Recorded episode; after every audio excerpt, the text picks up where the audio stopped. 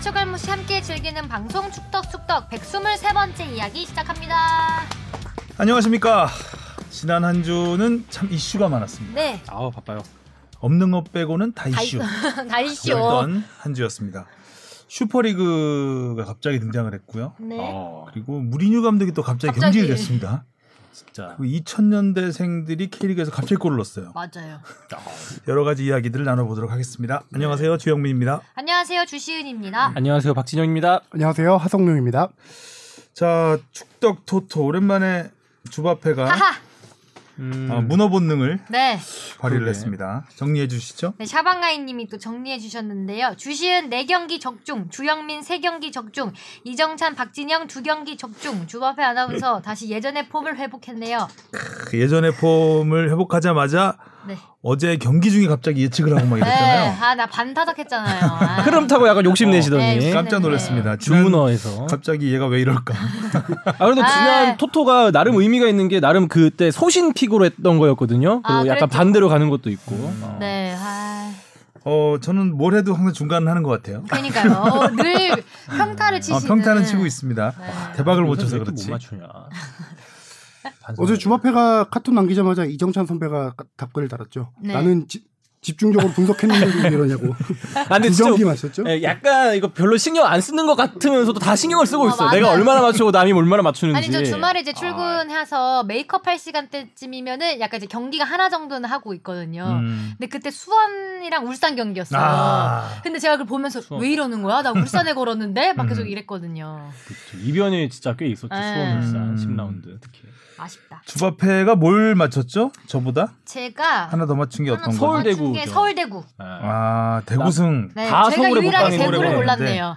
요새 야. 서울 또 졌어. 아, 진짜. 저는 기성용이 나올 줄 알았다고요. 음. 음, 그것도 상- 있어요. 그게 그것만 변수였습니다. 받으러 나오셔가지고. 음. 아 진짜 서울이 최근에 급격히 부진하고 있는데 네. 어, 주시은 아나운서는 웃었습니다. 예. 자 댓글부터 갈까요? 네, 마이클 스코긴스 님이요. 뽕 작가 정도의 시선이 요즘 젊은이들의 객관적인 시, 각 같다. 애초 그의 시각과 의견은 우리도 그러니 걔네가 그러는 것도 이해된다 개념이 아니었던 것 같은데 우리 문화도 반성할 부분이 많다는 지적에 집중해야 한다. 이번 손흥민 이슈만 해도 프리미어리그를 위시한 전 세계 축구계가 그를 탑클로 존중하지만 개별 경기에선 자꾸 상대팀 팬들은 인종차별을 범으려 이 난리를 치는 건 그들에게 너무 자연스러워 보인다. 왜 그럴까? 특히 맨유가 왜 그럴까? 맨유 팬들이 그런 이슈에 대해 아무렇지 않게 행동하는 것. 맨유 팬들은 박지성 응원가에 개고기를 넣어 수년을 불러왔고 당사자 박지성조차 그것에 대해 불쾌함은커녕 옹호하는 발언을 수차례 해왔다. 좋은 게 좋은 것이므로 당사자가 넘어가는 비겁함이 이런 상황을 악화시킨다.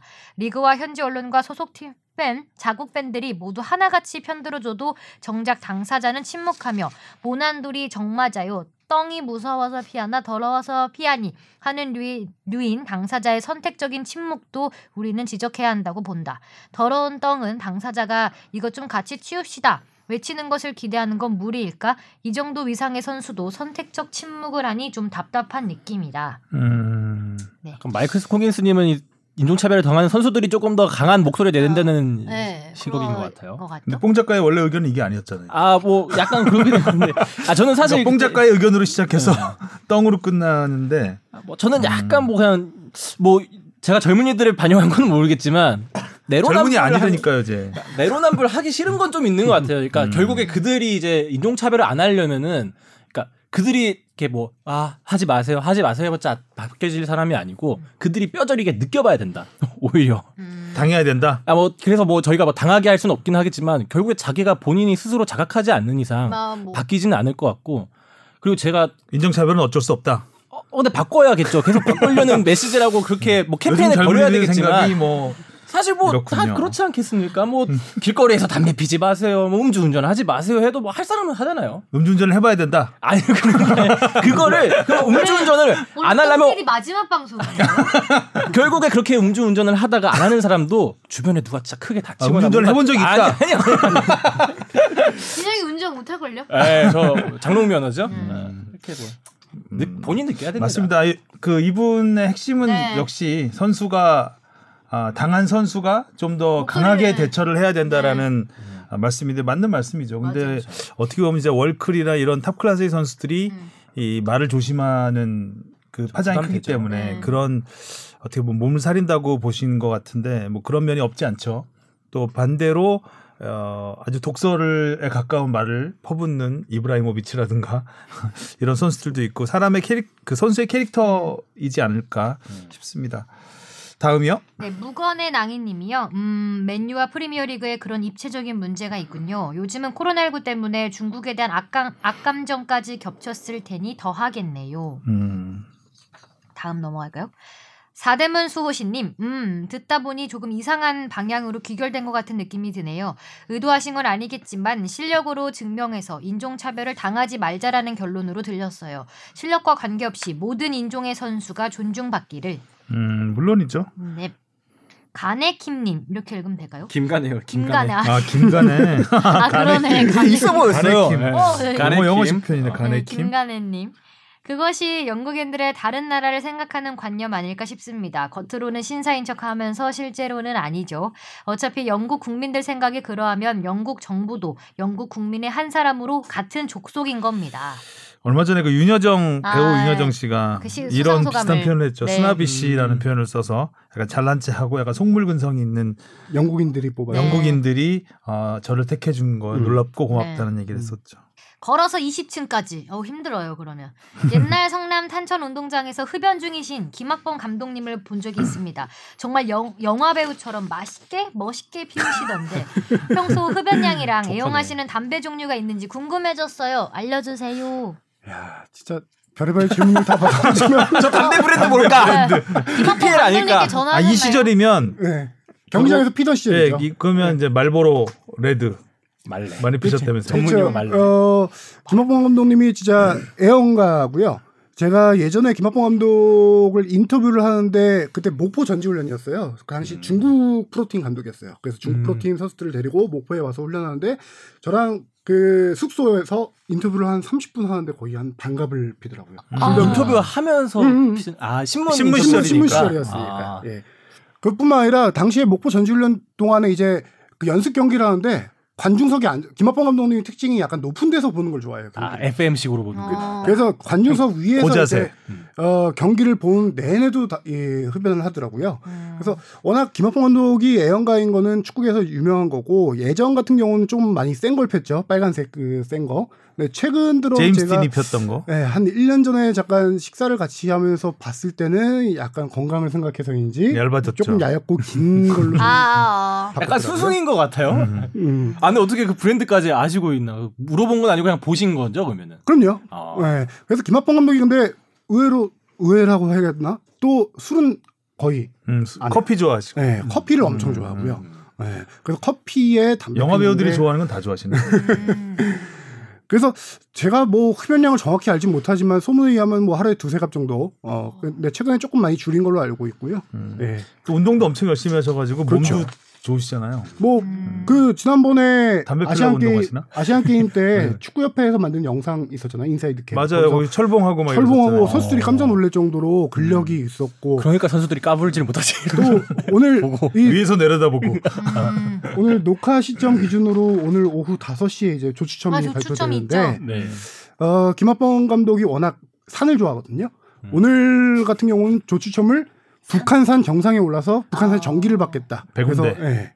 거기서 시청을 네. 한대. 아, 진짜요? 정상에 진짜 올라서 대박이다. 오늘 휴대폰으로 날씨도 시청을 좋은데. 하고 거기서 이제 축구협회 올림픽 홍보팀 정상을 밟겠다고. 어. 그렇죠. 약간 그런 후지산 비슷한 정상을 받겠다. 예, 그런 멘트 이제 조추첨에 대한 그 김학봉 감독님의 반응을 이제 홍보팀에서 찍어서 보내주는데 아마 정상에서 찍어서 보내줄 것 같아요. 어, 아유, 대박. 홍보팀 속으로 얼마나 지금 그림이 저걸 기대가 왜 되네요. 올라가서. 그림이. 오. 근데 딱 마침 혼자 직관러님이 올림픽 조 추첨 오늘 5시인데 어, 이정찬 기자님과 뽕 작가님 예측해달라고. 왜 하필 이렇게 둘을 딱 그러게요. 찍어서 말씀해? 못 맞추니까 그런 건가? 음. 그러니까 반대로 가길 바라다라는 이런 건가? 해봐요. 아 그래요? 근데 오늘 바로라서 그쵸. 음. 이미 뭐 아, 그러네. 이 바로 뽀록 나죠. 클립이 나올 때면 이미 결과가 나온 상황이라서 조금 의미가 참 없을 것 포트 같네요. 2에 한 번만 네. 해볼까? 아 네. 포트 투가 아니라 그 아 그렇죠 포트 2에 온두라스가 들어간 게 상당히 의외인 것 같고 음. 어 이분이 최고의 조편성이라고 아, 여기 언론에서 언론- 얘기 언론에서 나오는 얘기하는 거를 정리해 주셨는데 온두라스, 뉴질랜드, 우루마니아 어. 루마니아 네. 어 최고죠. 그리고 최악은 멕시코, 멕시코, 이집트, 이집트, 프랑스. 그리고 오히려 언론에서 얘기하는 게 포트2에서 이제 독일이나 스페인보다 멕시코를 더 얘기를 많이 하더라고요. 아무래도 멕시코가 아무래도 항상 유럽 쪽은 올림픽을 크게 생각하지 않기 때문에 올림픽에서도 성과를 내는 나라기도 멕시코가 세죠. 예. 음. 확실하게 이번에 조금 긍정적인 시도가 많은 게 우리가 에, 톱시드 일본 포트를 받았잖아요. 이게 역대 올림픽 성적을 토대로 낸 거거든요. 음. 우리나라가 최근에 올림픽 성적이 좋았고 해서 일본 포트 들어가면서 강팀들을 어느 정도 많이 피할 수 음. 있었다라는 것도 있고 일본이 개최국이다 보니까 아시아 세 팀이 출전하게 됩니다. 아, 네 팀이었나요? 하니까. 아시아- 일본 포함 네 팀 일본- 아닌가요? 일본- 일본, 포함 예, 그렇죠. 네 팀. 일본 포함 네 네 팀이다 보니까 또 사우디. 아시아는 같은 팀 같은 포트에 속하지 않습니다. 그렇죠. 뭐 그런 어떤 일본과 당연히 한 조에 속하지 않는 그런 여러 가지 유리한 그런 조편성이 좀 많이 나올 것 같아요. 저 과감하게 이제 방송 나갈 때쯤이면 풀리겠지만 예측해 보겠습니다. 해봐요. 저 온두라스, 남아공, 호주, 온남호. 원남 어, 호주. 아 지금 위아호- 이거 하려고 뭐, 했어요. 아, 무야호? 저기 방금 제가 얘기한 거 못 들었어요. 호주 안 된다니까. 아, 호주 호주 아 안 돼요? 그렇지. 아 호주도 아시아로 들어가는 거죠? 제일 진영이 아 저는 네, 많아서 아시아 그래요. 4개국이라길래 사우디 말씀, 사우디, 일본, 한, 대한민국, 아, 사우디 맞네. 마라. 아 이거 드립 칠 생각만 했네. 그냥 호에 꽂혀가지고 마지막 거 호로 끝내야지. 호- 사람이 뭐 미션이 온남으로. 나와가지고 어? 음. 어쨌든 안 되는 걸로. 그럼 과감하게 예측했으니까 뭐 틀리면 되는 거고요. 불가능한 예측을 한 아, 예측할 수 없는 사람. 네. 아니 여기 분명히 혼자 직관론이 직관론님이 아래 해줬잖아요. 아, 이거 조편성은 지- 지금 지- 같은 아이고, 대륙 진짜- 연맹 소속 국가는 한 조에 들어갈 수 없다. 이거 진영이가 추가한 거래요. 네, 심지어 제가 넣어놨어요.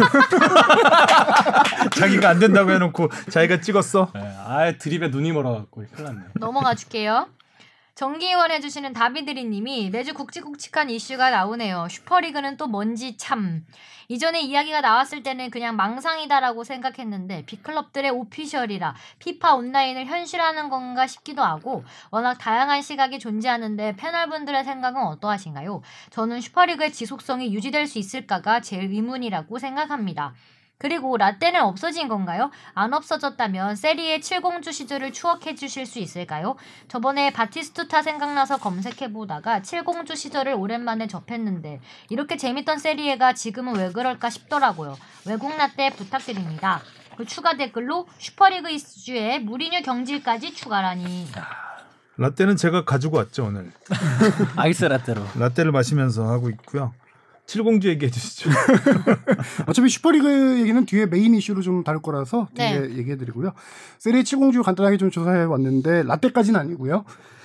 어, 세리에 A의 이제 절대 강자가 없는 춘추전국 시대가 열렸던 이 시기를 세리의 7공주 시절이라고 합니다. 음. 시기적으로는 1990년대 한 중반부터 2000년대 초반까지 이제 칠공주 어디 팀이냐라고 하면은 유벤투스, AS 로마, 라치오, 파르마, 인터밀란, AC 밀란, 피오렌티나 이렇게 일곱 개 팀을 어, 그때 그렇죠. 다 그냥 다잘다 네. 날렸을 지난주에 때? 저희가 바티스투타 얘기했잖아요. 아, 네. 음. 그때 바티스투타가 여기 두 팀에 소속돼 있죠. 피오렌티나와 네. AS AS 로마. 그렇죠. 음. 네. 그래서 이 거의 뭐 시즌별로 우승팀 바뀌고 뭐 준승 우승 경쟁 준우승 경쟁이 상당히 치열했던 이 시기이기도 하고요. 그다음에 세리에 A가 당시만 하더라도 유럽 최고의 리그로 불렸던 시기예요. 그 근데 2000년대 이제 중반부터 자금력이 밀리면서 프리미어 리그나 뭐 스페인 라리가의 주도권을 좀 내주게 됐는데 그 이제 주로 세리에 치공주 시절을 기억하는 거 같은 경우는 저 같은 약간 이제 아재급에 들어간 이상급 서- 어, 좀 청취자들이 많이 기억을 할 텐데 그때 뭐 회축을 중계해줬나요? 뭐 세리에 아니요, 많이 중계 안 없었죠. 했죠. 네. 해적 방송으로 보고. 우리나라 해축 중계는 거의 이제 맨유 박지성 선수 시절부터 2002년 음. 이후에 할수 있겠죠? 아, 그럼 이걸 어떻게 좀 기억을 하고 계신 건가요? 뭐 그 당시 모르죠. 해외 축구는 인터넷으로도 아, 봤을 인터넷으로 경우- 그냥? 예, 봤던 경우 90년대 인터넷 됐나 보죠 그 집은? 90년대도 인터넷 잘 안 안 안 됐죠, 되지 안 않았죠? 됐죠. 집에서. 그때는 이제 유니텔 하이텔 시절이죠. 어? 음. 우리 집은 인터넷. 90년대? 때? 저 90. 아, 하긴 아, 아니다. 그 90년대는 90년대는 지나고 있긴 지나고 있었는데 나서 네. 이렇게 지금처럼 아. 자료를 검색하고 아, 하기가 예, 쉽지 예. 않았죠.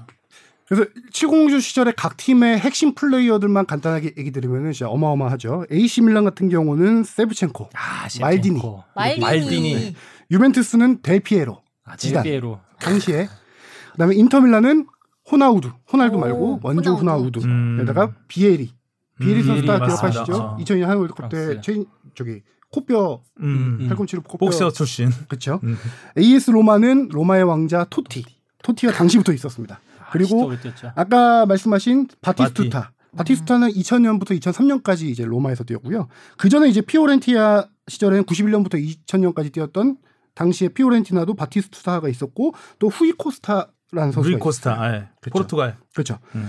그다음에 이제 라치오는 후안 베론과 네드베드. 베론, 음. 아, 아르헨티나, 네드베드. 네. 왼발의 마법사라고 했죠. 그 베론 같은 경우는 맨유 시절에 더 유명하기도 한데 맨유 시절로 사람들이 이제 많이 기억을 하긴 하는데 그렇죠. 메뉴 음. 그 시절엔 참 못했죠 어떻게 보면 기대보다 기대 못 굉장히 미쳤죠. 많은 돈을 받고 가서 근데 이제 이 세리에 7공주 시절이 그렇게 전성기를 한참 누리다가 이제 아주 결정적인 사건이 하나 터집니다. 다들 승부조작. 아시고 있는 2000년대 중반에 이탈리아 축구 역사상 최악의 스캔들. 그 칼치오폴리라고 불러요. 구단들이 주도한 승부 조작 사건인데요. 얼씨. 이 사건 이후로 이탈리아 축구가 쭉 암흑기를 겪게 됩니다. 당시 아. 이 승부 그렇죠. 유벤투스가 주가 됐죠 그때. 그렇죠. 그래서 유벤투스 2부 강등되지 않았나요? 네. 어. 유벤투스 라치오 우승 팀이 2부 강등이 돼 버렸어요. 피오렌티나 밀란 이 팀들이 주도를 했는데 당시에 유벤투스 2부 강등, 피오렌티나 강등, 라치오 강등, 밀란 강등에다가 승점도 다 삭감됐고요. 거기다가 뭐 유벤투스 같은 경우는 우승컵까지 박탈당했습니다. 맞아요. 그때 유벤투스가 놀라운 게 아마 2부 리그 가서도 승점이 박탈됐잖아요. 그렇죠. 감점 됐는데 우승하고 우승하고 바로 올라왔어요. 1부 리그로.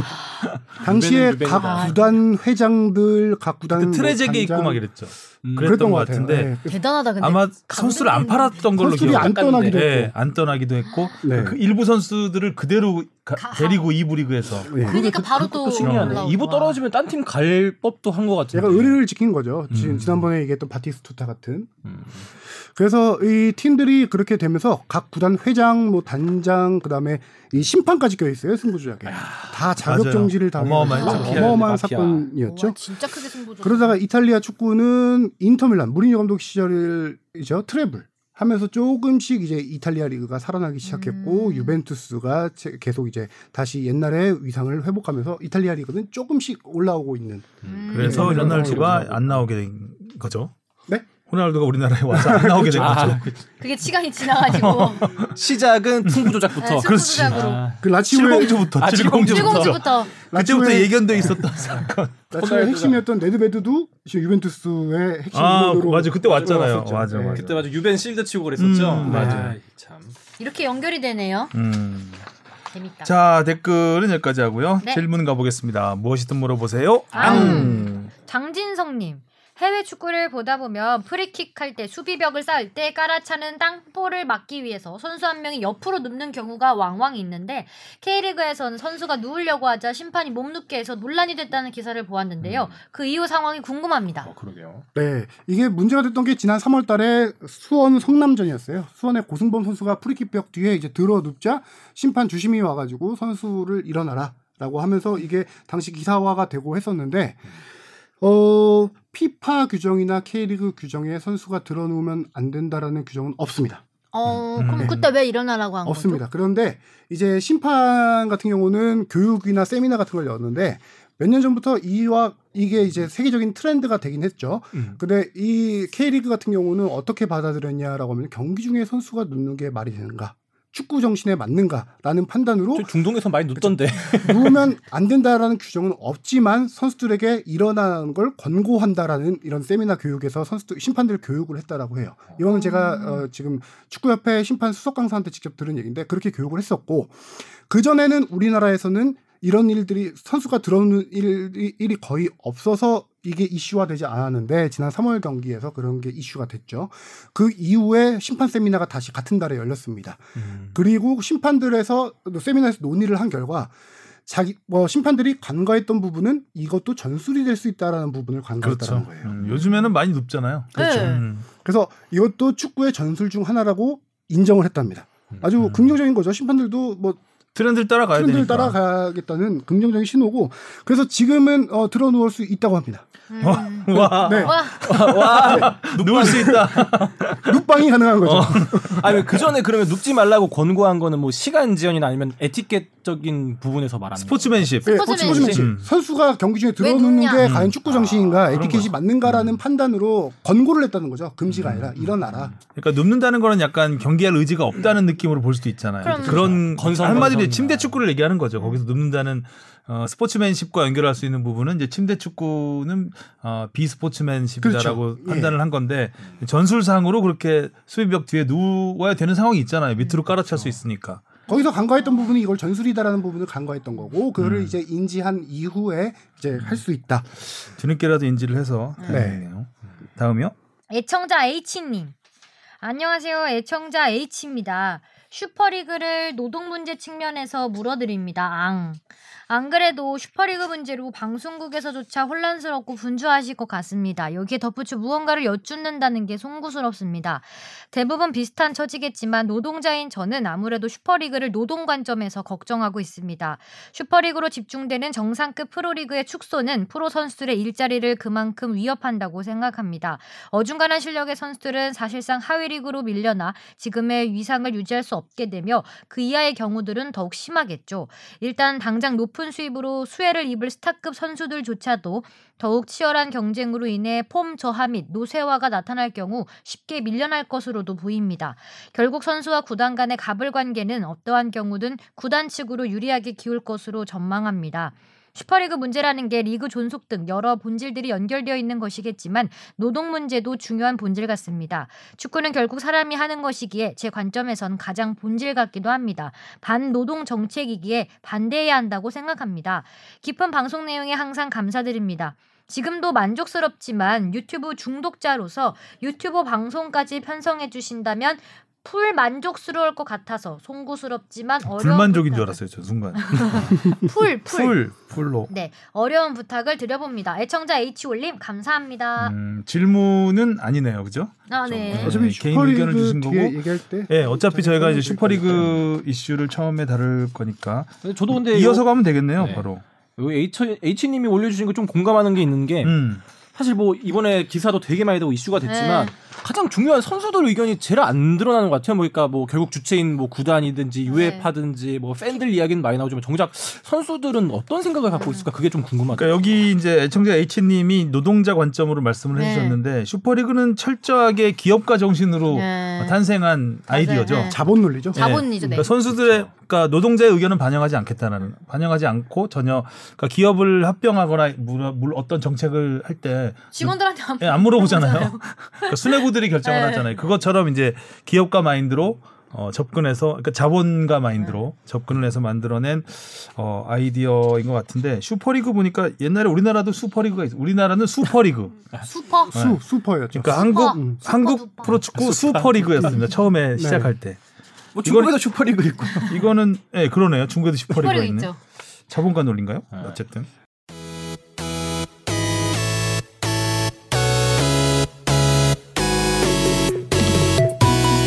여러분은 지금 축덕 속덕을 듣고 계십니다. 잊지 말고 하트 꾹. 자, 이슈 포커스 첫 번째 거. 어, 우리 뽕 작가가 제목을 네. 슈퍼리그 생기면 나머지는 슬퍼리그. 왜 안 웃어요, 아무도? 뽕 작가가 제 웃으라고. 너무 슬퍼서. 갑자기 슬퍼져. 음, 촉촉해지는데 눈이. 네. 주부 앞에 눈이. 너무 슬픈데 어떻게 웃죠? ESL은 이슬인가요? 아 요거 유로피안 이슬 참, 슈퍼리그죠. 참이슬인가요? 아, 장설. ESL 창설 논란. 아, 슈퍼매치 어, 좀 따라해봤습니다. 슈퍼리그가 이런 그 리그를 만들 수 있다라는 얘기는 몇 년 전부터 나왔죠. 네. 그렇죠. 예. 근데 갑툭튀예요 왜 그야말로. 그- 어, 갑자기? 갑자기. 근데 그 방식도 진짜 아예 공식 홈페이지 웹페이지를 확 공개하면서 오 음. 진짜 당장이라도 할 것 같은 느낌. 음. 그러니까요.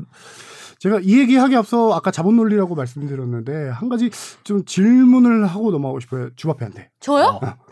예를 왜냐 이 설명을 하는 데서 되게 적절한 비유일 것 같은데 빠밤. 주바페가 예를 들어 어, 제 SBS 아나운서인데 원톱 유튜버야. 음. 근데 지금 원톱 유튜버인데 거기서 벌어들이는 수익을 자꾸 회사에서 나눠 아. 가져요. 많이 나눠 가져. 많이 나죠. 많이 네. 나 많이요? 예를 들어 아, 말도 듣고 있어. 대박이다. 그러니까 가뜩이나 지금 퍼센트 슬픈데. 높여졌어. 어. 5대 네. 5, 더 5대 5로 슬퍼지네. 나눠 가져. 5대 5로. 근데 유튜브 어 주바페가 혼자 기획, 촬영, 뭐 편집까지 다 해. 다 하는데 회사에서 그냥 5대 5로 나눠 가죠.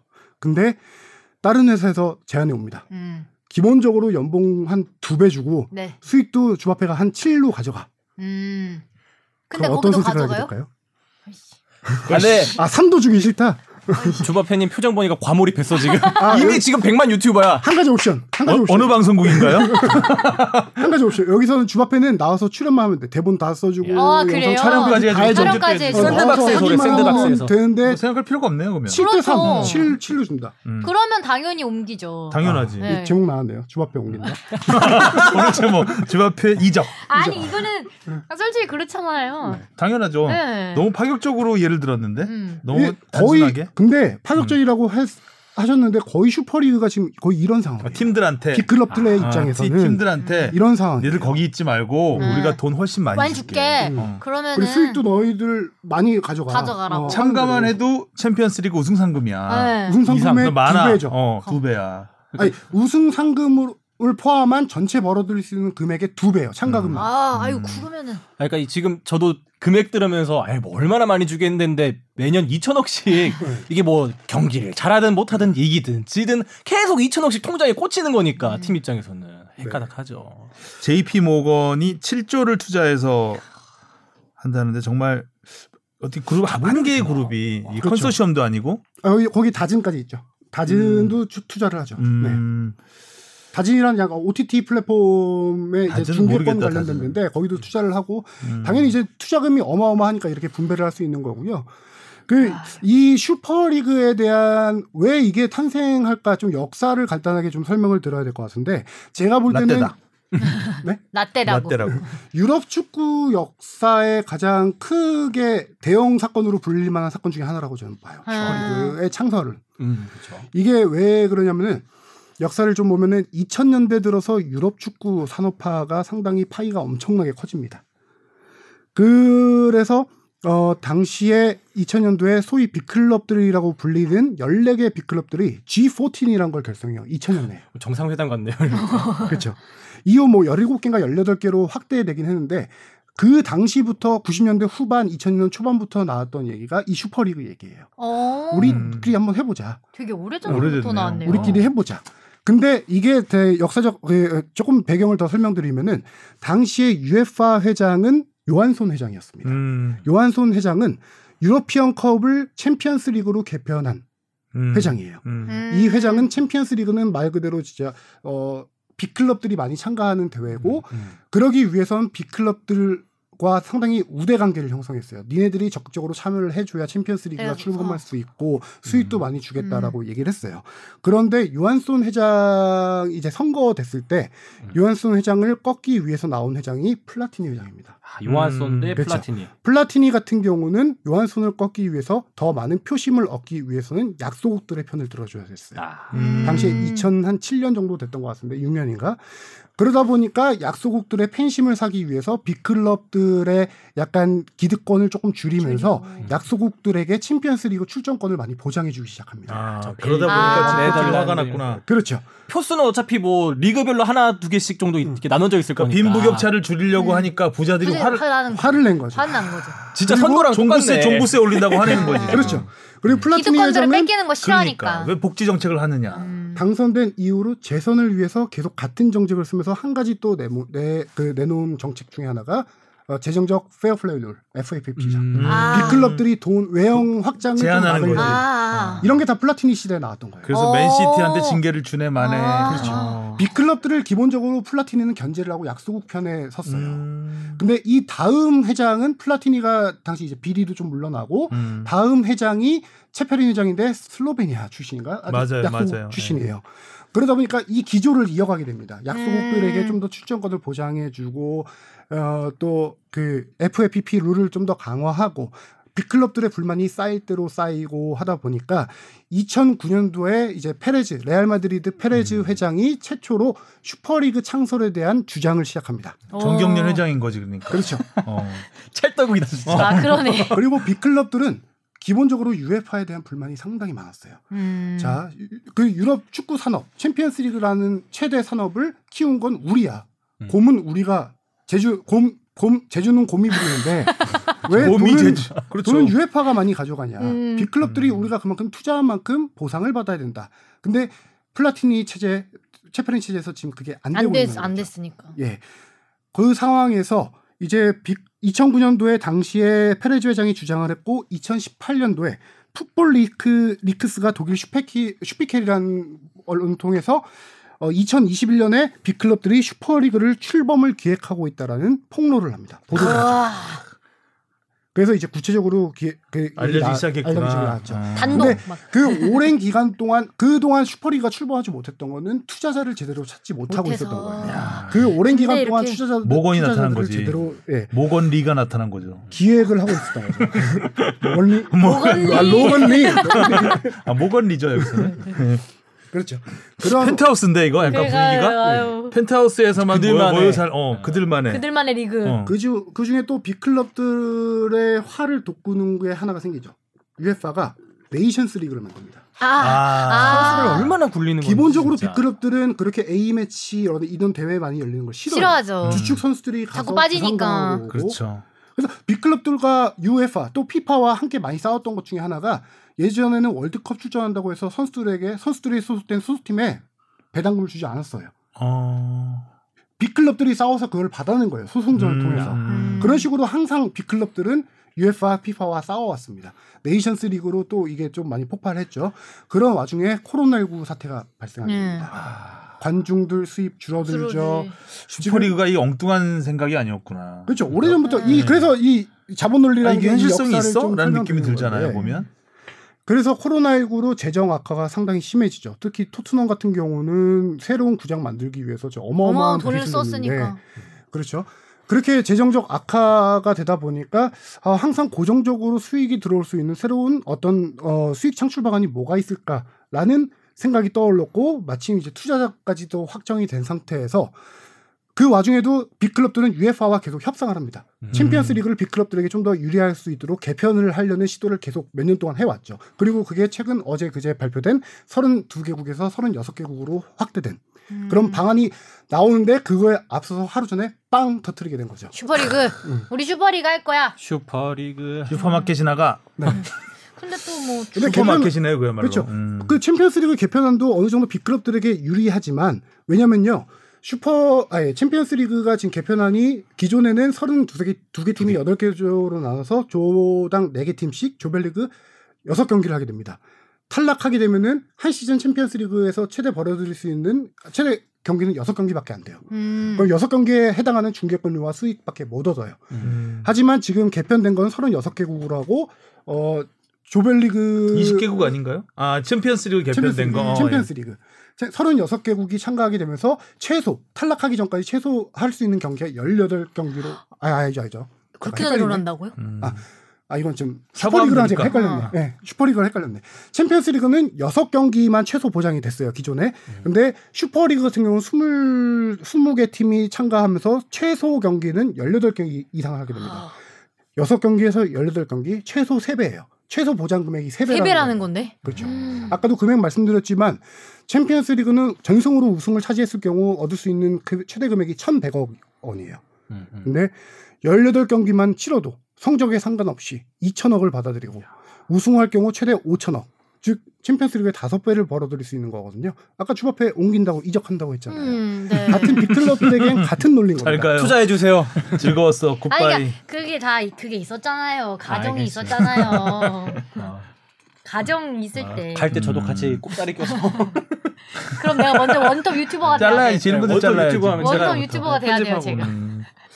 아, 이런 굉장히 비하인드 긴, 스토리가 재밌네. 네, 흐름이 그렇죠. 있네요. 아, 근데 뭐 이거에 대한 반발이 많죠. 반발은 뭐 뽕, 뽕피도 충분히 알 것 같은데 어떤 반발들이 있었는지. 반발이면 어디 쪽 말씀하시는 거죠? 뭐 유에파 반발도 있고. 아 그렇죠. 뭐 음. 네. 당연히 뭐 사실상 뭐 UEFA 챔피언스리그에 이제 챔피언들이 챔피언이 없는 챔피언스리가 되는 거잖아요. 이렇게 되면 이제 주중 경기를 주로 치른다고 했기 때문에 경기를 못 치르기 힘든 면모도 있고 그렇게 슈퍼리그가 창설이 되면은 챔피언스리그의 위상이 떨어지기 때문에 계속 뭐 챔- 이번에 슈퍼리그 참가하면 챔피언스 못 리그 나가죠. 네. 뛰지 않겠다는 그쵸? 거죠. 예, 그래서 뭐 이번에도 뭐 당장 4강 뭐 리그 중단하겠다는 힘을 강력하게 나오고 있는데 근데 저는 좀 웃긴 게 이번에 계속 뭐 시시각각 뉴스가 변하고 있지만 이번에 또 그 프리미어 리그 6개 팀은 다 안 나간다고 했잖아요. 음. 빠진다고 기사가 나왔던데요. 이렇게 으름장을 놓으니까 또 쫄았는 건지 오잘좀 모르겠어요. 그러니까 원래 원래 이제 뭔가 협상을 하려면 생 카드를 내놓죠 처음에. 그리고 쌩 카드. 상대의 반발이 들어오면 약간 협상하면서 이제 중간 지점으로 아, 가지 그렇죠. 않을까라는 예측을 해볼 수 있죠. 지금 빅클럽들이 이런 역사를 가지고 있다면 한 방에 물러날 수는 없을 거예요. 네. 어, 이렇게까지 지금 어느 정도 어, 아. JP 모건의 일단 자본줄까지 잡은 상태고 어느 정도 추진이 상당히 물밑에서 진행이 됐다고 하면 음. 어, 지금 이- 반발이 거셀 건 당연히 예상을 했을 것이고 그렇죠. 반발이 거셌을 때 또 제 이안이 있지 않을까 플랜 B가 있지 않을까 라는 음, 예견된 수순이다 이런 것도. 그러니까 처음부터 이렇게 전면적으로 슈퍼리그가 그 유럽 축구와 동떨어진 독립적인 리그로 출범한다는 거는 불가능하죠 현실적으로 음. 불가능하고 아, 어느 정도 자기들의 파일을 더 키우려고? 키우는 음, 키우는 선에서 합의점이 생기지 않을까. 그러니까 이벤트성으로 시작을 할 가능성이 높겠죠. 아무래도 하게 뭐 된다면 네. 비시즌에 자기들끼리 뭐 모여서 할 수. 결코 포기하진 않을 것 같네요 보니까. 근데 제가 생각하기에 슈퍼리그에 가장 이제 초반 발표할 때 가장 반발을 샀던 부분 중에 하나는 어 강등이 없다는 거예요. 없죠. 어, 네. 그렇죠. 한마디로 어, 창립 멤버로 들어오는 15개 팀에 대해서 특혜를 주는 거예요. 네. 약간 뭐 태초에 뭐가 모이고 뭐 이런 느낌이 드는. 네. 음. 그렇죠. 그러니까 이제 뭐 그 15개 팀은 전패를 하더라도 계속 슈퍼리그에 뛸 수 있는 거고 그 나머지 다섯 개 팀들은 이제 리그 성적에 따라서 올라갔다 내렸다 하겠다는 건데 이 다섯 개 리그 예를 들어 슈퍼리그에 가기 위해서 이 사람들의 노력과 기존 특권층의 15개 팀의 노력이 어떻게 같을 수 있냐. 스포츠 경쟁 체제에서 경쟁 기본 근간을 흔든다라는 개념이 될 수 있고요. 가장 유럽 축구에서 이거에 대해서 반발이 심한 이유 중에 하나는 유럽 축구의 근간은 피라미드 약간 시스템이에요. 그렇죠. 그러니까 승격이 있고 강등이 있는 일부 리그부터 하부 리그까지 네. 프로듀스죠, 탄탄하게 프로듀스. 그렇죠. 네. 형성돼 있는 피라미드 시스템이에요. 예. 이게 아까 저기 질문에서 잠깐 나왔는데 노동자적 관점에서 본다라고 하셨잖아요. 어, 유럽 축구는 노동자들이 네. 축구의 기반이 돼서 이제 많이 쌓여진 건데 어, 노동자 이렇게 표현해도 될지 모르겠지만 노동자들은 항상 더 높은 곳을 가기 위한 꿈들이 있잖아요.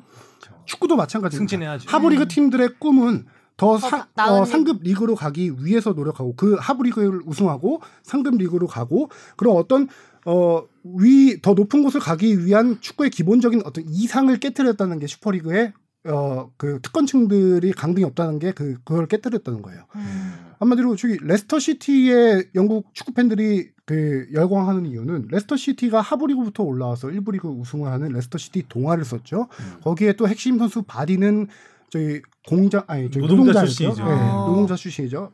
벽돌 공장에서 일했나? 뭐 6브리그인가부터 5브리그인가부터 네. 시작했을 거예요. 예. 그렇게 해서 위에 올라와서 이제 음. 팀 득점왕 했었죠. 제가 갑자기 기억 안 나는데 득, 했죠. 득점왕 예. 하고 음. 레스터 케인이 시티 2위하고 때 그렇죠. 아. 레스터 시티. 바디 갈 때. 그런 어떤 노동자 기반 베이스로 축구가 만들어졌기 때문에 그런 스토리에 더 열광하는 거예요 축구 팬들은. 그러니까 사실- 보면 음. 그러니까 역사적으로 계속 반복되는 현상이지만 가진 자들은 더 가지려고 음. 하고 그쵸. 자기들만의 세계를 항상 만들려고 하다가 결국은 부패해서 망하는 우리나라 양반 조직이 그러지 않았습니까?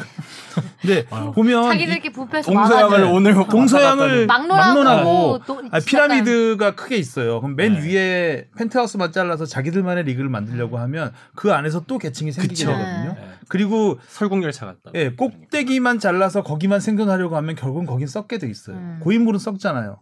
결국은 수- 모든 게 다 돌고 돌아야 자본도 돌고 음. 돌아야 되고 그런 어, 기본적인 거스를 수 없는 자연의 현상이 있는데 그걸 이제 거스르려고 하는 거죠 가진 자들은 그러다 보니까 자기들끼리 독립을 택하려고 하는 거고 그러다 보면 그 노동자적 관점에서는 올라갈 수 없다는 한계가 생기게 되는 거고 따로 놀게 되면 여기는 또 다른 계급이 생기게 되고 거기서 또 하나의 또 조직이 생기게 되니까 음. 그렇죠. 네. 계속해서 그 병폐는 반복이 되는 거거든요. 참 재밌네요 이게. 음. 저는 좀 신기했던 게 그러니까 이번에 유럽 축구에서 이번에 슈퍼리그가 나온다고 했을 때 가장 분노한 지점이 그런 승강 플레이오프에서 흥분했던 게 저는 신기했거든요. 그러니까 음. 사실 뭐 K리그의 승강 플레이오프가 아 승강제가 도입된 지도 뭐 그렇게 뭐 오래되지는 않았고 뭐 다른 스포츠 뭐 야구나 뭐 배구로 봤을 때 그냥 그 참가한 팀들이 계속 경기를 하는 거잖아요. 근데 이제 저는 그래서 유럽에서 제일 처음에 슈퍼리그를 창단했을 때 꼴배기 싫 약간 제가 반발하는 거는 좀 솔직히 꼴배기가 싫잖아요. 지들이 뭔데 이렇게 엘리트 집단처럼 근데 뽕 작가는 거기에 포함되면 좋아할 것 같아. 그렇죠. 그렇죠. 누려야죠. 포함이 못 되니까 꼴보기 싫지. 여기 슈퍼리그 배지 한개 달고 다녀야지. 배지 딱 하고. 어디 아 진심이야 이거. 어. 이거 음. 진심이야. 아, 목표는 있어야 되니까. 그러니까 눈에 보이게. 보이든 안 아 보이든. 슈퍼리그 나- 들어간다. 딱. 아. 자켓 한 개 벗으면은 여기 슈퍼리그? 배지. 어, 배지. 근데 어떤 객관적 입장보다 그냥 단순하게 K리그 팬 입장에서 보면은 해외 축구 팬 입장이라든가 영국 그 영국에 사는 영국 그 어떤 팀을 원하는 팬이 아닌 밖에 제 3자로 지켜보기에는 어 꿀잼이겠는데라는 생각도 많이 들긴 팝콘가게죠. 해요. 팝콘가. 매경기 빅팀들이 빅매치니까. 그렇죠. 음. 음. 예. 근데 선수들에게도 아까 뽕 PD가 좀 얘기했지만 선수들에게도 이게 결코 좋은 현상은 아닌 것 같은 게 그렇게 매경기 빅매치가 열리다 보면 선수들의 경쟁이 상당히 심해질 거고 심해지고 버림을 또 받을 것이고 음. 그렇죠. 음. 그리고 기본적으로 어린 선수들의 성적이 많이 저해될 거예요. 아, 맞아요. 경쟁이 아. 치열할수록 어린 선수들을 많이 내보내지 않게 되죠. 기본적으로 지금 뭐 K리그에서도 수원이 유- 유스 선수들 키워서 이렇게 하고 있는데 기본적으로 키운다는 개념이 없어지는 거죠. 그죠. 아, 다 큰 선수를 데려와서, 데려와서 딱 써먹고 버리고 뭐 이런 비주전- 네, 이런 시스템. 주전과 비주전의 개념도 없을 것 같아요. 그냥 음. 딱 주전 베스트 한 15명 정도? 16명 그러니까 정도만? 그 현재 유럽 그에서 잘 나가는 잘하는 선수들 음, 탑 클래스에 있는 각 팀의 탑 클래스에 있는 선수들이 한 자리에 모이겠죠. 음. 그 많은 돈을 준다 그러면 그렇죠. 쓸어 쓸어 담겠죠. 음, 돈이 진짜 무섭네요. 무섭죠. 이게 네. 논란이 주 앞에도 요새 간다고 하니 음. 아, 아니 이거, 이거는 제가 갈란 이 사람들 이것만 듣고 오해해요. 아. 오늘 제목 앞뒤 맥락 딱 자르고 주 앞에 간다. 아, 아, 그러니까 이런 어디로 오해- 갈까? 오해해요 사람들이. 난돈 쫓아간다. 거액 제한. 아, 나쁜 제목이네요. 아 이거 사람들이 이 부분부터 들으면 헉, 어디 몰라. 가는 줄 알아요. 아니에요 여러분. 그 이제 슈퍼리그 초대 회장을 맡은 레알 마드리드 페레즈 페레스. 회장이 워낙 반발이 거세자 이제 인터뷰를 했어요 외신 언론하고 그래서 이게 왜냐면은 빅클럽들의 자- 집단 이기주의다 자기네들 음. 돈벌이를 음. 위한 어떤 리그다라는 비판이 나오자 이걸로 해서 수익은 확실히 늘어나겠지만 이거는 충분히 우리가 이제 하, 하부 리그나 다른 팀들의 선수를 비싸게 사오고 그런데 선- 쓴다. 또 수익을 내고 또 하- 이걸 사회에 헌원시키겠다라고 했지만 에이. 워낙 반발 여론이 거세고 오늘 이제 녹, 녹음 직전에 나온 얘기가 이제 프리미어리그 여섯 개 팀이 다 음, 슈퍼리그 탈퇴한다고. 가입을 음. 네, 워낙 철회했죠. 반발이 거셌으니까 음. 뭐 그렇죠. 리버풀 같은 경우는 뭐 리즈하고 붙으면서 굉장히 혼쭐이 났죠. 네. 예. 거기다가 영국 총리까지 그렇게 하고 영국 총리가 이제 반대 의사를 밝히고 그 다음에 또 가장 압박했던 것 중에 하나가 외국 선수들을 영입할 때 워크 퍼밋을 잘 내주지 않겠다라는 음. 정부가 정책을 또 이렇게 얘기를 하기도 했었고요. 그 게리 네빌의 말이 저는 되게 와닿는데 음, 음. 게리 네빌이- 디스커스팅? 응. 일단 이걸 그냥 디스커스팅 했다고 해요. 역겹다고 어, 해요. 어. 이런 결정을. 자기가 맨유에 40년 소속이었고 40년 팬이었지만 맨유의 이번 결정은 정말 디스커스팅하다라고 얘기를 했고 리버풀 얘기를 들었는데 리버풀의 가장 응원의 핵심 문구 혹시 아시나요? 어, 그럼. 리버풀 응원의 핵심 문구는 You will never walk alone이에요. 음. 팬들이 그 노래도 있어요. 팬들이 리버풀이 뭐 경기 잘하거나 그러면 관중석에서 그 노래를 다 불러줍니다. 음. 그게 리버풀의 어떤 상징이에요. 선수들 곁에는 우리 항상 팬들이 있다. 음. 근데 이번 결정은 다 팬들을 기만한 행위라는 거예요. 빅클럽처럼. 음. 그렇죠. 어, 예.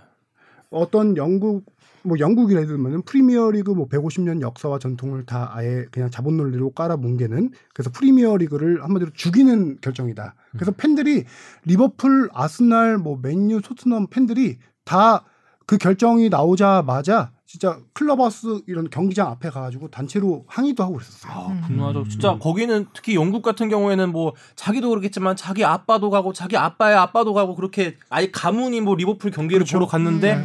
그게 한순간에 다 무너지고 야, 이거 우리가 어떻게 보면은 우리 팬들이 있기 때문에 이 구단들이 잘 먹고 살 수 있었던 건데 이제 와서 우리 뒤통수 치고 갖다 버리네? 진짜 팬으로서는 배신감이 얼마나 심할까. 음. 뽕 작가는 아버지 모시고 축구장 가본 적인. 여자친구랑 가죠. 네. 음. 아버지와 문화생활을 즐긴 거는 네, 목욕탕이 끝인 것 같네요. 아, 초등학교 한 2학년 때. 목욕탕에도 배지 달고 가실 분이야 저분은. 그러니까 맨살에 맨살에 찍어갖고 맨살에 여기 붙여서 붙여서. 아프더만. 어. 아. 자 슈퍼리그 이야기 재미있는 네, 이야기 재밌는- 재밌는 해봤고요. 이야기. 자 다음 이슈로 넘어가겠습니다. 오, 어, 슈퍼리그에 참여를 선언한 다음 날이었죠? 바로 또 어. 우리나라 시각으로 아, 그날이었나요? 아, 밤이었죠? 네. 그러니까 그날이었죠. 그날이었나요? 그날인가요? 그날이 그날이었습니다. 아니 그러니까 우리나라 기준으로 우리 시간으로는 같은 날 아, 같은 날이고 아침에 슈퍼리그 네, 나오고 어? 영국 오후에 기준으로는 무리뉴 경질됐습니다. 네. 그렇죠. 자 제목 매직은 없고 무직만 남았다. 무리뉴의 전격 경질. 크, 잘 잡았죠, 봉 작가? 음. 네. 유급 무직이죠, 근데 유급 무직. 예, 아. 유급무직이면 모두가 원하는 유급무직 아닌가요? 그러니까요. 근데 역시 아, 돈을 버는 어. 역시. 유급의 차원이 달라요. 여기 돈을 쫓는 주막 300억인가요? 아, 얘기하는데 그게 돈을 줬는데. 오늘 여러분 아, 진짜 하성룡 하성룡이 하성룡 기자가 이제 맘먹고 나왔는데. 네, 사람들이 진짠 줄 알아요. 내가 봤 제가 봤을 때 이거 나가면 하성룡 기자는 굉장히 몰매를 맞을 것 같아요. 팬들한테. 선, 일단 사과를 아, 하지도. 미리 주바팬과 팬들님께 사과드립니다. 저 팬들께 아니라 팬들님들께 사과드립니다. 팬님들께 팬님들께 아, 너무 사과드립니다. 웃기다. 재미를 위한 요소였습니다. 절대 본심이 아니었습니다. 본심이 아니고 네. 드립은 드립일 뿐 오해하지 말자. 네, 그런 질문을 그렇습니다. 왜 했을까 모르겠네요.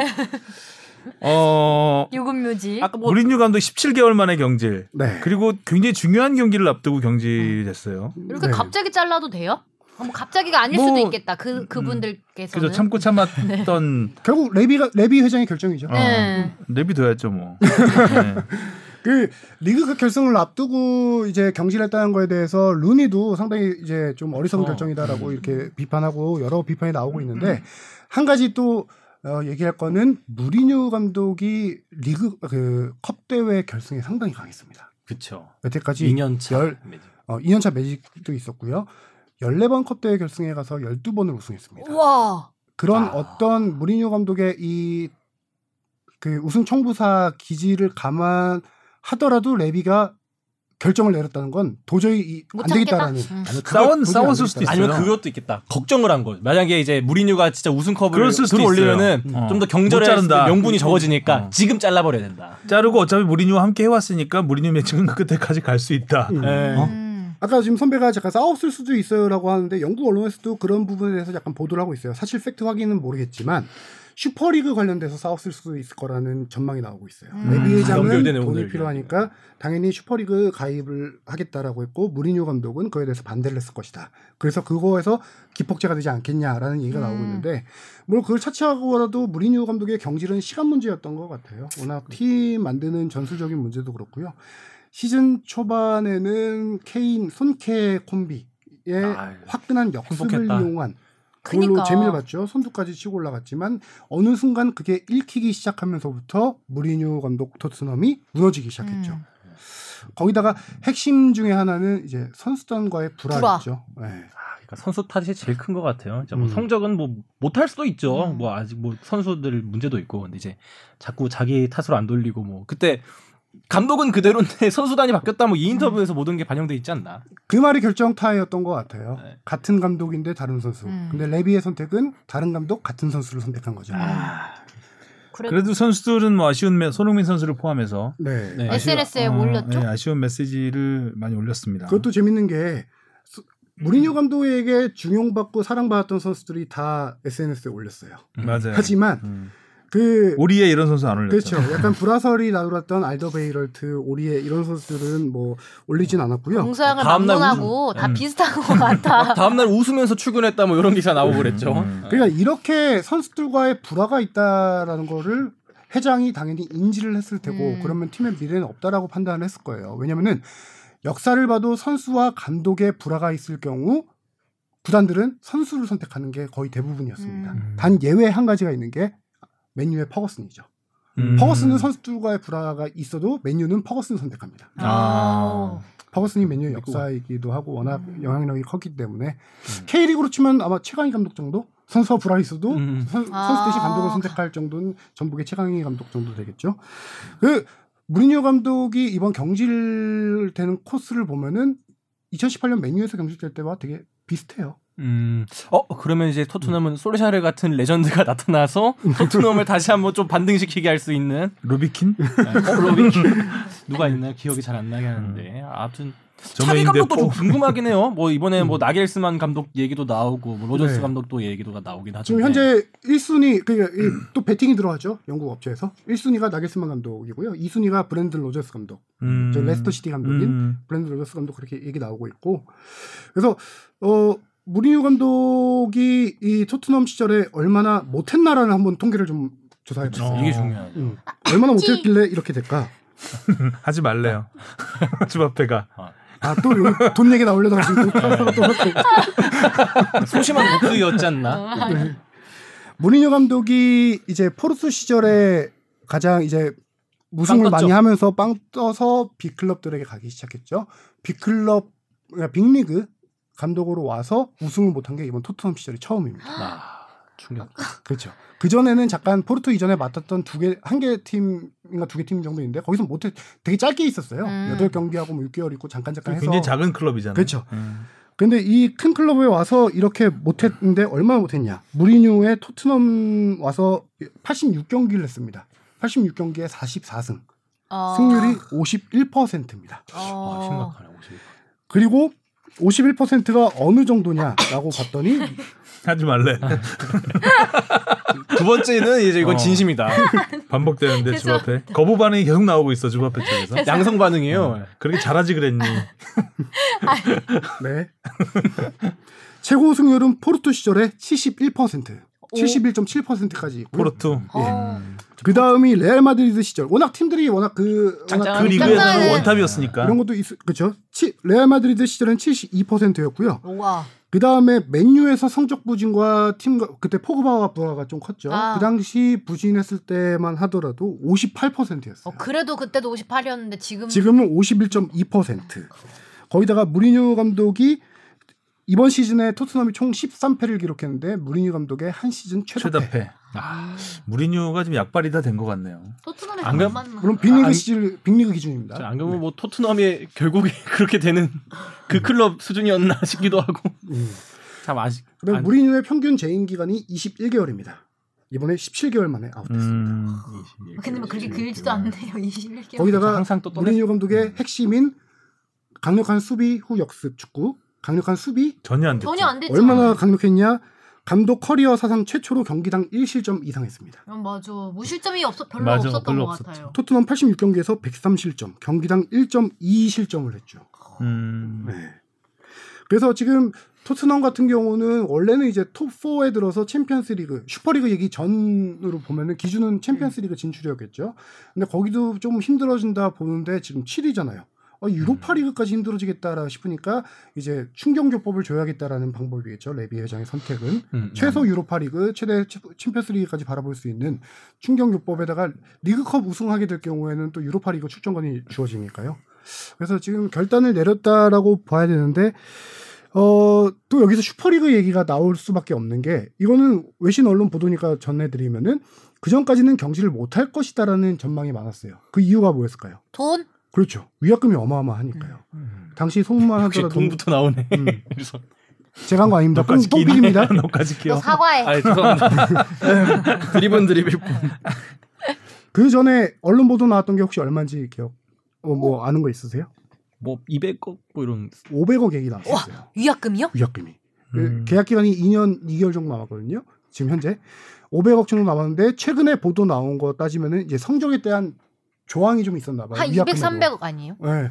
그래서 지금 연봉이 어 천만 파운드 정도 되고요. 그 다음에 2년 좀 넘게 남았으니까 그거 감안해서 위약금이 2천만 파운드 정도, 한 310억 정도 되지 않겠냐라고 영국 언론이 지금 전망하고 있습니다. 그러니까 그런데 잘라도 그렇죠. 그 돈이 없어서 망설였죠. 왜냐면은 사단이 있어요. 무리뉴 사단. 그 음. 위약금 같이 지급해야 됩니다. 거기서 또 기하급수적으로 늘어나죠. 아. 코치진까지 위약금 줘야 되면. 그런데 슈퍼리그를 참가하게 되면서 매년 2천억이 들어온다. 이 생각을 하다 보니까 음, 위약금 이제 걱정 안 하고 자를 수 있겠다. 잘랐다. 음. 라는 외신의 그런 보도도 나오더라고요. 어, 근데 설마. 지금 토트넘도 그 또 안 나가리 한다고 되는- 탈퇴 음. 선언 했는데. 네. 그거는 좀 언론이 음, 많이 나간 음. 추측인 것 같고. 와 근데 그래도 위약금이 그 네, 정도면은 그러니까 음. 부담은 되긴 되겠죠. 갑자기 백수 됐는데 돈은 많은 백수네. 나 같으면 음. 잘라주세요. 가장 부러운 돈 많은 백수. 돈 많은 백수. 그래서 그런지 경질된 이후에 집에 가는데 어, 여유가 넘치더라고요. 그러니까 좋아. 미소가 끊이지 않던데요. 빈손으로 가는 게 아니라서 그런가 보다. 액자 들고 가더라고요. 액자. 자기 우승했던 옛날 액자 들고 가더라고요. 아. 그것도 신기하다. 맞아. 뭐 모드리치랑 같이 있던 사진을 네. 아, 그 액자를 들고 가더라고요. 음, 모두 리치하니까. 뭐 그러네 진짜. 와우. 와우. 자 다음으로 넘어가 볼까요? 네. K리그 또 할 말 있나요, 하성룡 기자? 준비를 하도 많이 해서 속사포 시간 드릴게요. 아니요. 아, 남은 거 있으면 안 합니다. 쏟아부으시고 안 한다. 오늘 속사포 안 합니다. 오. 왜냐면 K리그 준비 별로 안 했습니다. 제가 지난 주말에 휴가를 갔다 와가지고요. 아. 경기를 많이 못 봤어요. 음. 캐릭은 뭐 오늘 저녁에 또 재밌는 경기가 있어서 울산과 전북 전북의- 울산. 아, 전북과 울산 맞대결이 있어서 자, K리그는- 예, 아, 하긴 해야죠, 당연히. 뭐. 네. K리그 당연히 하긴 해야죠. 어, 지금 K리그 넘어가려고 그러고. 아, 예, 예. 아, 자, 여기까지. 아, 저 끝나- 끝나시는 줄 알고. 아 그래도 준비는 하긴 했는데 아니, 지금- 준비 안 한 관계로 네, 여기까지. 준비 많이 못했다고 밑밥 깔고 있는데 끝내시는 것 같아서. 자, 그 뽕작가의 제목 아. 이건 K- 많이 힘을 피곤했나 봐요. 그죠? K리그의 과학, 과학. 전북 우승, 인천 인천 잔류. 잔류. 이거는 좀 아 이미 근데 어느 순간에 한 10경기가 음. 지나 있으니까 결국에 또 전북은 이제 꽤 승점 차가 벌어지는 K리그는 과학이다. 인천은 또 이렇게 뭐 결국에 말하면 맵- 인천이 기분 나빠 안 나빠? 아니 근데 잔류 경쟁이잖아요. 그러면 항상 인천의 마무리는 어떻게 됐죠? 살아남았다. 이게 중요한 거죠. 인천 기분 나빠 안 나빠요? 살아남았다. 죄송합니다. 지난주 가장 쇼킹한 경기는 역시 수원 울산 그렇죠. 전이었죠. 진짜 혼자네요. 깜짝 놀랐어요. 연기가 3대 0이 나올 줄이야. 네. 그러니까요. 우리 다 울산에 걸었잖아요. 맞아. 아, 이 경기 한마디로 정리하면은 조금 재밌게 표현하면은 어 유스 출신 6명이 국대 7명을 눌렀다. 야, 아. 이런 제목을 달아야죠. 그니까 어디서 본 제목 같은데. 네, 유스가 초호화 멤버를 확실히 누른 경기였는데요. 그쵸. 이날 베스트 네. 11 보면은 수원의 유스팀 그러니까 메탄고 출신이 무려 6명이었어요. 최전방 공격수 2명 김건희와 정상빈 선수 그다음에 그 공격형 미드필더로 나선 강영록 선수 음. 그다음에 오른쪽 윙백 김태환 음. 하도 많아가지고요. 저 중앙 수비수 민상기 아, 그다음에 박대원 주- 수비수 박대원까지 여섯 명이서 참. 유스 출신이었어요. 메탄고가 매운맛을 보여줬군요. 그렇죠. 그 예전부터 축구계에 나오는 말이 있어요. 잘 키운 유스는 아니 열국대 안 부럽다? 그렇죠. 그런 약간 아, 비슷한 말인데 라마시아 이런 거 유스가 터지는 건 약간 로또라고 봐요. K리그에서는. 음. 그만큼 유스는 여러 명 키워서 한 명만 터져도 나오고. 로또라고 보거든요. 아, 음. 이경 최근에 올 시즌 쏘 마방마방 터졌네 여기는. 로또 맞았네 여기는. 로또가 두 개가 여자 터졌죠. 속이야. 아, 정상빈 선수에다가 강영문 선수까지. 세 셋이죠. 그 김건희 선수. 김건희 선수도 어, 유스 진짜. 출신이에요. 예. 김태환 선수도 계속 꾸준히 잘해주고 음. 있고. 그렇죠. 그 여기서 그 유스 메탄고의 대통령이라고 불리는 선수가 있어요. 메통령. 아. 음. 메통령 짱. 어. 민상기 선수라고요. 음. 아. 네, 민상기 선수가 메탄고 출신 1호 프로 선수예요. 아, 그래요? 얼마? 어, 어, 네, 메- 밑으로 메탄고에서 다- 그렇게 길진 않아요. 그러니까요. 메탄고 선수가. 생각보다 짧네요. 어, 짧네요. 네. 민상기 선수가 이날 또 부상에서 돌아와서 중앙 수비에서 핵심적인 그렇죠. 역할을 음. 해줬고 위에서 이제 네. 2000년대생들이 폭발했던 경기였는데 음. 수원이 예전에는 갤럭시 수원이라고 불릴 정도로 초호화 멤버를 많이 그렇죠. 했었잖아요. 차범근 감독 시절에도 그렇고요. 음. 근데 수원은 마- 그 제일 기획으로 운영 주체가 넘어간 이후로 구단 예산은 계속 줄어들고 있지만 음. 유스에 대한 투자는 계속 유지를 하고 있습니다. 아. 그 결과가 음. 이제 조금씩 나오는 게 아닌가라고 싶고요. 음. 어 그래서 더 무서운 거는 여름에 메탄고 출신 권창훈이 돌아옵니다. 어, 아. 아. 빵훈이. 중간장 중간장이 오는구나. 그렇죠. 그래서 역시 어 메탄고 총리 총리. 그래서 이제 이스 이번에 골 넣은 선수들 얘기를 좀 해보면은 김건희 선수는 우리가 예전에 2019년 상주 시절에서 폭발했을 때 얘기를 많이 했었잖아요. 그쵸. 그 당시에 10경기에서 8골 넣었던 선수거든요. 어. 그때 김건희 선수가 이제 지난 시즌은 조금 부진했는데 이번 시즌에 확실하게 최전방에 자리를 하면서 음. 어, 어 정말 김건희 선수랑 정상빈 선수랑 역습을 전개하는 속도가 어 이렇게 빠를 줄 이렇게 강렬할 음. 줄 몰랐는데 음, 음. 첫 골 같은 경우는 헤딩도 감각적이었죠. 김건희 선수 지금 어 10경기에서 이번 시즌에 3골 넣고 있습니다. 음. 거의 다 정상빈이 5경기 3골, 강현묵 1골에서 팀 득점 12골 중에 지금 유스 삼총사가 7골을 책임지고 있습니다. 이날 울산 국대 7명 이 중에서 어 울산 축구 같은 경우는 최근에 좀 또 제가 혼자 너무 말 혼자 아니 아니 속, 괜찮아요. 괜찮아요. 예, 네. 전술 얘기 안 해서 좋아요. 아 제가 중간에 얹힐까요? 한번 왜냐면 지금 전술 얘기하는 거라서 미- 눈치 보고 들어요. 들어갑니다. 들어가- 전술 얘기하면 좀 예. 들어간다. 울산의 전술은 요새 가장 큰 특징 중에 하나는 전반 20분에 뉴스 22세 이하 선수 두 명을 빼버리고 이동준, 김인성을 투입하면서 울산의 아, 축구 는 시작됩니다. 아, 맞아. 둘이 꼭 같이 효과가 들어가더라. 있었는데 그그 교체가 네. 효과가 있었어요. 이거 우리 알고 팬들 알고 다 압니다. 다 알죠. 그쵸. 네, 읽혔어. 당연히 상대 팀도 다 알죠. 어. 이게 일으키고 있는 건데 그러다 보니까 수원에서 어 전반 21분쯤인가 그렇게 이동준 김민성이 투입되는데 양쪽 윙백이 엄청나게 올라가서 전반에 공격에 가세했어요. 그래서 김건희 선수가 그 20분 이전에 골을 넣었고요. 음. 이 선수들이 투입되자마자 윙백들이 쭉 내려옵니다. 아. 그리고요. 2선, 3선, 1선까지 간격들을 엄청나게 좁힙니다. 음. 음. 울산의 장기가 이동준 선수 공간 침투, 김민성 선수 측면 직선 직선, 네. 공격 그 루트를 차단. 압박 그 저기 간격을 좁히면서 엄청난 공간을 틀어 막으면서 이게 다 막아버린 거거든요. 이동준 선수 이날 경기에서 슈팅 한 개 했나? 음. 김민성 선수 연계고요. 박호 하나 이렇게 울산 공격진들이 슈팅 한 개, 공격수들이 슈팅 한 게 한 세네 개 정도밖에 안 뭔가 돼요. 본 게 없는 것 같아. 요 울산이 뭔가 보여준 게. 울산이 음. 볼 침투가 안 되다 보니까 이날 홍철 선수가 슈팅 4개인가 했는데 그게 3개인가 아, 프리킥이었고요. 네. 맞아요. 음. 원두재 선수가 슈팅이 3개인가 했는데 다 중거리 슛이었어요. 음. 그러니까 아, 공 배급이 안 되다 답답하니까. 보니까 답답하니까 뒤에서 거기서부터. 계속 쏘는 울산 축구가 약간 전술 변화를 그렇게 했으면 홍명호 감독이 좀 전술 변화로 해서 이걸 깼어야 되는데 그러지 않은 전술의 한계가 좀 느껴졌던 경기라고 할까요? 반면에 수원은 상당히 대비를 잘한 그러니까 이런 교체에서도 약간 두 팀이 비유가 되는 게 약간 음. 홍명보 감독은 초반에 이제 20분 지나니까 그 22세 선수들을 뺐잖아요. 근데 음. 오히려 수원 같은 경우는 그 선수들이 메인 핵심 선수가 되다 보니까 그렇죠. 거의 뭐 풀타임에 가깝게 뛰게 하고 이런 뭐 수원이 분명히 유스에 투자를 해서 이제 뭐 그게 돌아오는 걸 수도 하, 돌아오는 걸 수도 있긴 하겠지만 그만큼 박건하 감독의 그 영향도 권하골. 되게 중요하다. 음. 이 선수들을 박건하. 어. 믿고 내세우게 하는 것. 지금 이번에도 인터뷰를 봤을 때 그러니까 사실 내보내면서도 기대 반 걱정 반이었다고 하는데 이게 또 승리 믿음이 승리로 돌아와서 기쁘다고 말하는 거 보면은 네. 이런 박건하 감독의 이런 선수를 어, 진짜 직접 경기에 뛰게 하는 이런 결단도 한몫하지 않았나. 역시 어린 선수들한테 기회를 많이 줘야 돼요. 언제 터질지 모르니까. 모르니까. 그렇죠. 근데 이 경기는 정말 바바방 터진 경기였는데 더 대표적인 자신감을 장면. 얻어서 그 다음 경기 더 잘할 수도 있으니까 어린 친구들은 음. 그리고 이날 수원의 핵심은 저 22세 이하 선수들 3명이나 투입을 했어요. 그 베스트 멤버로. 아, 그리고 워낙 어, 경, 그 선수들이 체력적으로도 준비가 돼 있고 워낙 많이 뛰는 선수들에다가 속도 역습 속도까지 빨라요. 대표적인 골 장면이 세 번째 골 장면이라고 아. 볼 수 있겠는데 강영목 선수가 하프라인 근처에서 공을 빼앗습니다.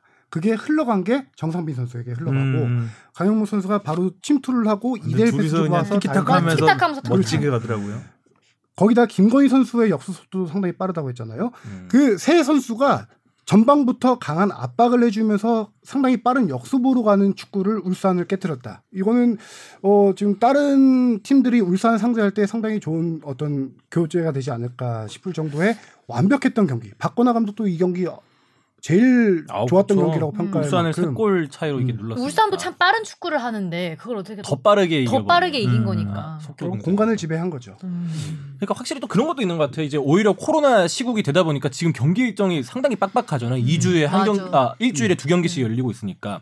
그런 와중에 이제 또 젊은 선수들이 조금 더 뭐 혈기왕성하고 많이 뛰는 체력적으로 준비되는 것도 있을 거고, 그만큼 좀 스쿼드를 운영할 때 이 진짜 주전 선수들만 계속 쓰는 것이 아닌 계속 좀 후보와 로테이션을 꾸준하게 돌려도 이렇게 큰 차이가 안 나는 팀이 좀 잘 되고 있지 않나. 음. 아, 모처럼 냉철한 분석이네. 아, 예. 아직 그리고 정상민 선수 골 넣고 나서 그 저기 엠- 음바페 세레머니 하더라고요. 음, 에 주바페 생각이 나더라고요. 뭐. 화의 손길 같았어요, 지금. 방금 전에. 네. 주바페 팬님들 됐다는 표정. 근데 그 그리고 끝나고 누가 인터뷰했죠?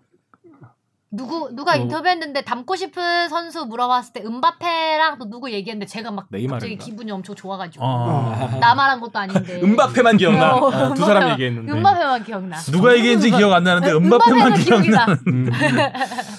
너무 웃기네. 아. 예전에 정상빈 선수가 약간 음바페 닮고 싶다 이런 얘기를 뭐 정상빈 선수 봤던 것 너무 같기도 귀엽게 하고. 생긴 것 같아요. 네. 그래요? 어리고 동생 같죠? 아, 볼까? 전 제 딸보다 어리거든요. 그래서 아 귀엽더라고요. 음. 볼 사람은 꼬리고 하여튼 싶고. 수원은 굉장히 미래가 밝아 보이는 응, 음, 응. 진짜 밝은 미래를 열어가는 그런 경기를 한 것 같고 울산은 아, 또 좀 안타깝게 흔들리고 있는 모습. 거기다가 이번에 오늘 저 녹음 녹음 기준으로 오늘 전북, 전북과 울산. 예, 음. 현대가 더비가 있겠죠. 거의 단두대까지는 아니지만 그렇죠. 근데 어떻게 보면 여기서 올 만약에 시즌의 진짜- 운명을 가늠할 수 있는 음. 만약에 울산이 지게 된다면 진짜 승점 차가 생각보다 많이 꽤 많이 벌어지기 나. 때문에 두 점으로 구 벌어지게 점이죠, 되죠. 구 점. 네. 네.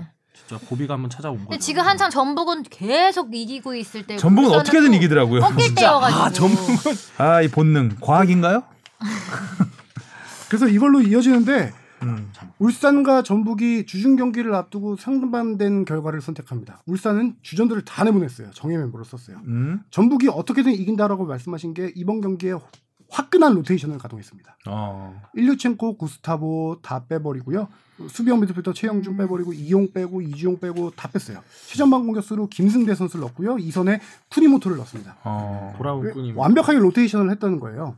근데 경기가 전반 31분에 첫 슈팅을 기록할 만큼 경기가 정말 안 풀렸어요. 그러다 보니까 또 성남이 수비 위주로 좀 잘했죠. 성남 그, 예. 그 얘기도 좀 더 예. 뒤에 이제 말씀드릴 건데 전북은 어 그래서 전반 20분에 일찌감치 1류친코를 투입합니다. 그 성남 수비가 얼만큼 잘했냐 성남 수비는 워낙 최소 좋으니까. 시점할 만큼 지금 김남일 감독이 워낙 조직을 잘 꾸리고 있는데 원래는 리차드라는 선수가 중앙 수비로 뛰다가 일류첸코가 들어오니까 수비형 미드필더로 리차드를 올려버립니다. 그리고 마상훈 선수 중앙 수비수를 투입해요. 그 마상훈 선수가 일류첸코를 전담 마크하고요. 음. 리차드 선수는 원래 예전에 울산에 있을 때도 위에서 수비형 미드도 뛰고 중앙 수비로 뛰었던 선수거든요. 음. 올 시즌 성남에서도 계속 왔다 갔다 많이 해요. 중앙 수비로 뛰다가 일류첸코 들어오니까 어, 수비형 미드필더로 올라가서 일류첸코에게 투입되는 볼을 차단을 다 합니다. 음. 아. 양쪽 측면으로 수비형 미드필더로서 양쪽 측면으로 가서 전북에서 올리는 크로스를 다 리차드가 거의 다이 커버를 합니다. 진공 청소기를 닮았네. 그렇죠. 음. 근데 수왕 성남이 그렇게 수비를 잘했던 경기였음에도 단 한 번의 실수, 음. 박용지 선수의 그니까. 패스 미스를 음. 바로 낚아채서 한교현 선수가 결승골을 음. 만드는 이게 전북이 아닐까. 음. 되는 팀과 안, 되, 안 되는 팀의 차이를 극명하게 보여준 아 그래도 뭐 또 성남이 그래도 뭐 졌음에도 불구하고 스포트라이트는 받은 경기인 것 아니, 안 되는 같아요. 팀은 여기서 울산입니다. 아안 되는 팀 울산. 아 성남. 아무튼 오늘 경기가 그러면 울산은 전북에 비해서 많이 좀 지쳐 있겠네요. 그렇죠. 체력적으로. 그렇네요. 또 그것까지 연결될 수 있겠네요. 음. 대전을 돌렸으니까. 그렇지만 악은 받쳤을 수도 있죠. 악만 쓰다 질 수 있죠. 그 이번에 그래서 울산이 그 수원 경기에서 졌을 때도 홍명보 감독이 이렇게 뭐 울산은 항상 이 중요한 중요한 고비마다 진다. 약간 좀 제가 느끼기에는 그러니까 전북만큼은 이기겠다고 그때 얘기를 했잖아요. 맞아. 아 그렇죠. 처음에 미디어 초대 데이 때. 그렇죠. 맞아요. 전북을 이겨야 우승을 할 수 있다고 했는데 어디 첫, 첫 대결인가요? 올 그렇죠. 시즌 첫 대결이에요. 대결이죠. 1라운드 첫 대결이죠. 이게. 음, 마지막 경기죠. 재밌을 것 같습니다. 아주. 또 할 얘기 있나요? 뭐 포항 경기까지만 항상 하는 포항 경기 정도 간단하게 할까요? 네. 어제 또 항상 포항 하는 경기가 포항 있었죠. 경기. 포항은 바로 녹음 직전 전날에 이제 저기 수원 수원 FC와 경기가 있었는데 이 경기가 주마페가 카톡으로 맞춘 경기죠. 네, 맞습니다. 왜 전망했나요? 또 아, 사고 이길 하려고 거라 그래. 생각한. 아. 네. 사과할 짓을 왜 하는 포항이 거예요? 이길 거라고 생각했습니다. 아니 이거 아니. 내가 포항에 걸었으니까 포항 이길 것이다. 이 경기 포항이 못했어요. 전반에 진짜 못했어요. 음. 못했는데 어 포항은 저기 후반에 60분 정도였나요? 그 고영준 선수를 투입한 음. 이후로 이 경기 흐름을 확 바꿨습니다. 이 선수가 정말 키 신장도 작은데 빠르게 날샌돌이처럼 막 공간 침투하고 하는 선수거든요. 이 선수가 들어가면서 경기 흐름이 바뀌고 결과적으로 고영준 선수가 어, 크로스를 올린 걸 송민규 송민규가. 선수가 헤딩으로 마무리해서 1대0 승리한 약간 전북 승리와 비슷한 흐름이었어요. 이 경기가. 송민규. 그렇죠. 아, 그래서 넣어줄 때 넣어줘요 진짜. 고영준 선수는 후반 한 30분 정도 뛰고 팀 내 최다 슈팅 기록했을 만큼 아, 실이 진짜. 바꿨던 선수인데 이 선수가 이전에 골을 넣고 약간 전후 김기동 감독이 약간 들떴다 싶어가지고 두 경기에서 아예 엔트를 제외해 버렸어요. 음. 도끼가 바짝 올랐던 거죠. 음. 두 경기 제외되고 그리고 교체돼 나가서 확실하게 예, 자신의 존재감을 확실히 보여줬던 어. 경기고요.